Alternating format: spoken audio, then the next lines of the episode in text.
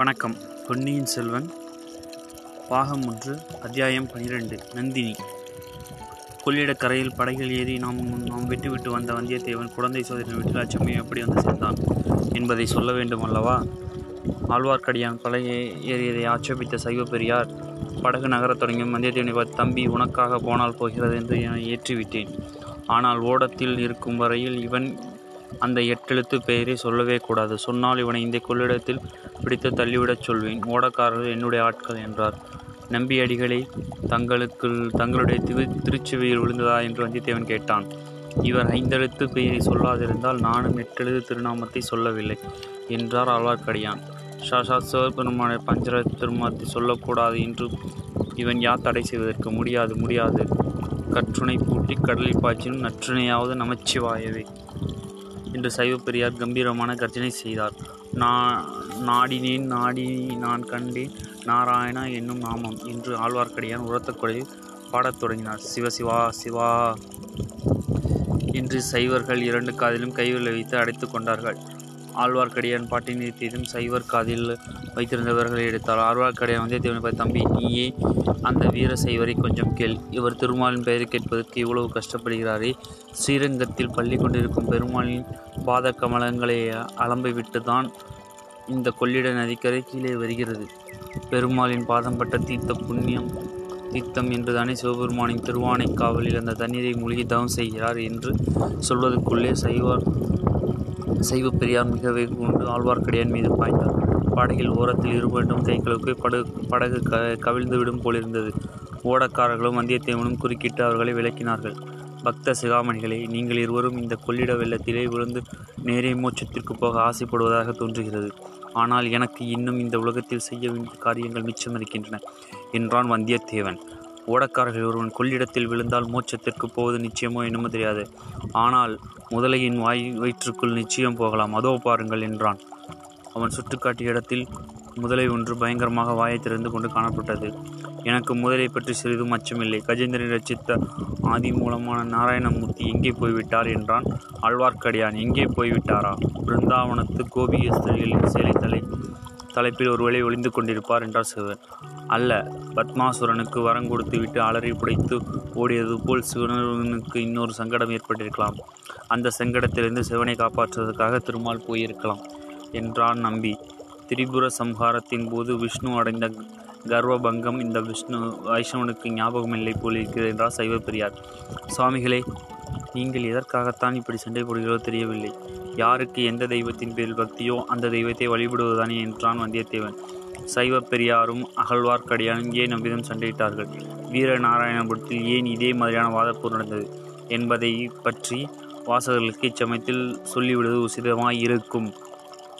பழந்தமிழ்நாட்டில் ஏறக்குறைய அறுநூறு வருஷங்கள் பௌத்தம் சம் பௌத்த மதமும் சமண மதமும் செல்வாக்கு பெற்றிருந்தன. இந்த செல்வாக்கினால் தமிழகம் பல நலங்களை எய்தியது. சிற்பம் சித்திரம் கவிதை காவியம் முதலிய கலைகள் தலைத்துவங்கின பின்னர் ஆழ்வார்களும் நயன்மார்களும் தோன்றினார்கள். அழு அழுதொழுகும் தெய்வ தமிழ் பாசுரங்களை புரிந்தார்கள். அமுதொழுகும் வைஷ்ணவத்தையும் சைவத்தையும் தலைத்தொங்க செய்தார்கள். இவர்களுடைய பிரச்சார முறை மிக சக்தி வாய்ந்ததாக இருந்தது. சமய பிரச்சாரத்திற்கு சிற்பக்கலையுடன் கூடிய இசைக்களையும் பயன்படுத்தி கொண்டார்கள். ஆர்வலர்களின் பாசுரங்களையும் மூவர் தேவார பண்களையும் தேவகானத்தை இசையில் அமைத்து பலர் பாடத் தொடங்கினார்கள். அந்த இசை பாடல்கள் கேட்போர் உள்ளங்கள் பரவசப்படுத்தியது. பக்தி வெறியை ஊட்டின ஆழ்வார்களின் பாடல் பெற்ற விஷ்ணு ஸ்தலங்களும் மூவரின் பாடல் பெற்ற சிவஸ்தலங்களும் புதிய சிறப்பையும் புனிதத்தையுமே அடைந்தன. அத்தகைய முன் அதற்கு முன் செங்கலாலும் மரத்தினாலும் கட்டப்பட்டிருந்த ஆலயங்கள் புதுப்பித்து கற்றாழைகளாக கட்டப்பட்டன. இந்த திருப்பணியை விஜயாலய சோழன் காலத்திலிருந்து சோழ மன்னர்கள் மன்னர் குடும்பத்தைச் சேர்ந்தவர்கள் வெகு சிறப்பாக செய்து வந்தார்கள். அதே சமயத்தில் கேரள நாட்டில் ஒரு விசேஷ சம்பவம் நடந்தது. காலடி என்னும் இடத்தில் ஒரு மகானாக எதிர்த்தார் இளம்பயத்தில் அவர் உலகைத் துறந்து சன்னியாசியானார் வடமொழியிலும் சகல சாஸ்திரங்களையும் படித்து கரை கண்டார். வேத உபனிஷம் பகவத்கீதை பிரம்மசூத்திரம் ஆகியவற்றை அடிப்படையில் அத்வாந்த வேதாந்த கொள்கைகளை கொடியை நாட்டினார். வடமொழி பெற்றிருந்த வித்வத்தின் உதவினால் பாரத தேசம் முழுவதும் திக்விஜயம் செய்து ஆங்காங்கு எட்டு அத்வைத மடங்கள் ஸ்தாபனம் செய்தார். அவருடைய கொள்கையை அவலம்பித்த அத்வசன நாடெங்கும் பரவி செய்தார்கள். இந்நாட்டில் இது விதம் தமிழ்நாட்டில் நம் கதை நடந்த காலத்தில் அதாவது சுமார் ஆயிர தொள்ளாயிரத்தி எண்பது வருஷங்களுக்கு முன்பு இந்த கதை எழுதினப்ப கதை எப்போ எழுதியிருக்காங்கன்னா நைன்டீன் ஃபிஃப்டியில் எழுதப்பட்டது. ஆயிரத்தி தொள்ளாயிரத்தி ஐம்பதில் எழுதப்பட்ட கதைக்கு அப்போ அந்த இதில் பெரியதொரு சமய கொந்தளிப்பு ஏற்பட்டிருந்தது இந்த கொந்தளிப்பிலிருந்து தீங்கு தரும் அம்சங்கள் சிலவும் தோன்றி பரவின. வீர வைஷ்ணவர்கள் வீர சைவர்கள் ஆங்காங்கு முளைத்தார்கள். இவர்கள் கண்ட கண்ட இடங்கள் எல்லாம் சண்டையிட்டு இற சண்டையில் இறங்கினார்கள். இந்த வாதப் போர்களில் சில சமயம் சமய அத்வைதிகளும் கலந்து கொண்டார்கள். சமய வாதப் போர்களில் சில சமயம் அடிதடி சண்டையாக பராமணித்து அந்த காலத்து சைவ வைஷ்ணவ போரை விளக்கும் அருமையான கதை ஒன்று உண்டு. ஸ்ரீரங்கத்து வைஷ்ணவர் ஒருவர் தீர் திருவனைக்கால் ஆலய வெளிச்சுவரின் ஓரமாக போய்க் கொண்டிருந்தார் க- தலையில் திடீரென்று ஒரு கல் விழுந்தது. க காயமாகி ரத்தமும் கசிந்தது. வைஷ்ணவர் அண்ணாந்து பார்த்தால் கோபுரத்தில் ஒரு காக்கை உட்கார்ந்தபல அந்த பழைய கோபுரத்தின் கல் இடிந்து விழுந்திருக்க வேண்டும் என்று அறிந்தார். உடனே அவருக்கு காயமும் வலியும் மறந்து போய்விட்டது. ஒரே குதூகலம் உண்டாக்கிவிட்டது. ஸ்ரீரங்கத்து வீர வைஷ்ணவ காக்காயே திருவனைக்கால் சிவன் கோயிலை நன்றாக இட்டு தள்ளும் என்றாராம். இந்நாளில் இத்தகைய சைவ வைஷ்ணவ வேற்று மனப்பான்மை மிகவும் பரவிந்தது இதை தெரிந்து கொள்ளுதல் பின்னல் இந்த கதை தொடர்ந்து படி மிக்க அனுகூலமாக இருக்கும் ஓடமக்கரையில் சென்றதும் சைவ பெரியவர் ஆழ்வார் அழ்வார்க்கடியானை பார்த்து நீ நாசமாய் போவாய் என்று கடைசியில் சாபம் கொடுத்துவிட்டு தம் வழியே போனார். வந்தியத்தேவன் வந்த கடம்பூர் வீரன் பக்கத்தில் உள்ள திருப்பனந்தாளுக்கு சென்று குதிரை சம்பாதித்து வருவதாக சொல்லி போனான். ஆழ்வார்க்கடியானும் நம்பி வந்தியத்தேவனும் ஆற்றங்கரையில் அரச மரத்தில் உட்கார்ந்தார்கள். அந்த மரத்தின் விசாலமான அடர்ந்த கிளையில் நூற்றுக்கணக்கான பறவைகள் மதுரமான கழகலதானியை செய்து கொண்டிருந்தன. வந்தியத்தேவனும் நம்பியும் ஒரு ஒருவருடைய வாயை பிடுங்கி ஏதாவது விஷயத்தை கிரகிக்க விரும்பினான். முதலில் சிறிது நேரம் சுற்றி வளைத்து பேசினார்கள். ஏன் தம்பி கடம்பூர் மாலைக்கு நீ அழைத்து போகாமல் விட்டு விட்டு போனேன் அல்லவா? நான் போவதே பெரிய கஷ்டமாய் போய்விட்டது நம்பிகளே. அப்படியா? பின் எப்படி தான் போனாய்? ஒருவேளை போகவில்லையோ? போனேன் போனேன். ஒரு காரியத்தை உத்தேசித்து விட்டால் பின்வாங்கி விடுவேனா? வாசற் தடுத்தார்கள். குதிரையை ஒரு தட்டு தட்டி உள்ளே விட்டேன்.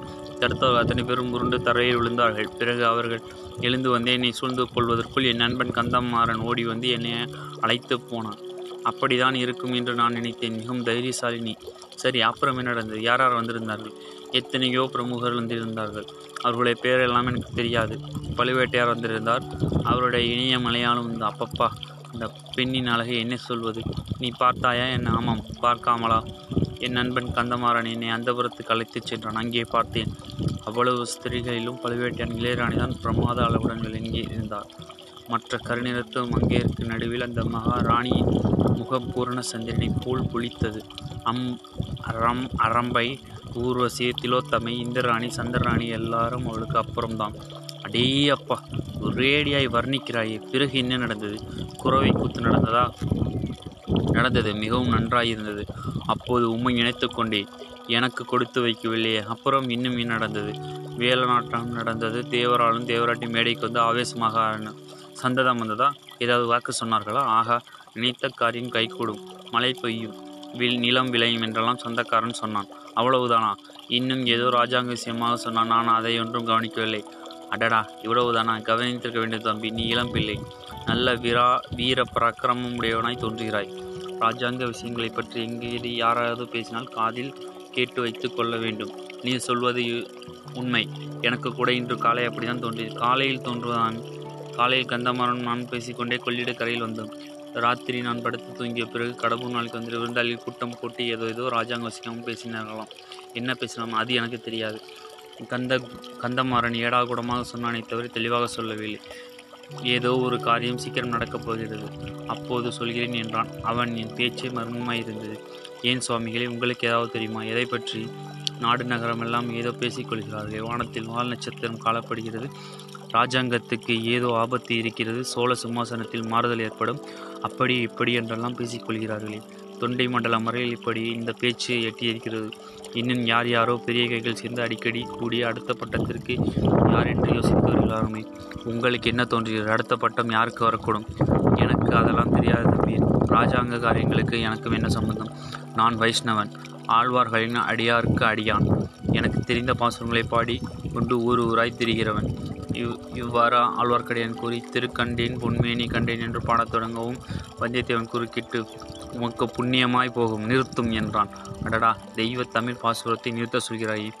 ஆழ்வார்க்கடியான் நம்பிகளே எனக்கு ஒரு சந்தேகம் உதித்திருக்கிறது. அதை சொல்லட்டுமா? நன்றாய் சொல். தடி தூக்கி கொண்டு அடிக்க வரமாட்டீர்களே. உன்னை உ- உன்னையா? உன்னை அடிக்க என்னாலே முடியுமா? உன்னுடைய வைஷ்ணவ பக்தி ஊர்த்துவப்பம் புண்டரம் பா பாசுர பாடல்கள் எல்லாம் வெறும் வேஷம் என்று சந்தேகிக்கிறேன். ஐயையோ இது என்ன பேச்சு? அபச்சாரம் அபச்சாரம். அபச்சாரமும் இல்லை உபச்சாரமும் இல்லை. உம்முடைய பொன்னாசை மறைப்பதற்காக இந்த மாதிரி வேஷம் போடுகிறது உம்மை போல் இன்னும் சிலரை நான் பார்த்திருக்கிறேன். பெண்ணாசை பித்து பிடித்து அலைகிறவர்கள் அப்படித்தான் அப்படி என்னத்தான் பெண்களிலும் காண்கிறீர்களோ அது எனக்கு தெரியவில்லை. எனக்கு எது எந்த பெண்ணை பார்த்தாலும் வெறுப்பாக இருக்கிறது. தம்பி பெண் பித்து பிடித்த அலைகிறவர்கள் சிலர் உண்டு. ஆனால் அவர்களோடு என்னை சேர்க்காதே. நான் வேஷதாரி அல்ல. நீ அவ்விதம் சந்தேகிப்பது ரொம்ப தவறு. அப்படியானால் பல்லக்கில் வந்த அந்த பெண்ணிடம் ஓலை கொடுக்கும்படி என்னை ஏன் கேட்டீர்? அதிலும் இன்னொரு மனுஷன் மனம் புரிந்து கொண்ட பெண்ணிடம் மனதை செலுத்தலாமா? நீ கடம்பூர் மாளிகைக்கு வர வேண்டும் என்று சொன்னதும் அவளை பார்ப்பதற்கு தானே இல்லை என்று சொல்ல வேண்டாம். இல்லை என்று சொல்லவில்லை. ஆனால் அதற்கு கூறிய நீ கூறிய காரணம் தவறு. வேறு தகுந்த காரணங்கள் இருக்கிறது அது பெரிய கதை. குதிரை இன்னும் வரக்காணுமே அந்த கதையை சொல்லுங்கள் என் கேட்கலாம். கதை என்றால் கற்பனை கதை அல்ல உண்மையாய் நடந்த கதை. அதிசய வரலாறு கேட்டால் திகைத்து போவாய்.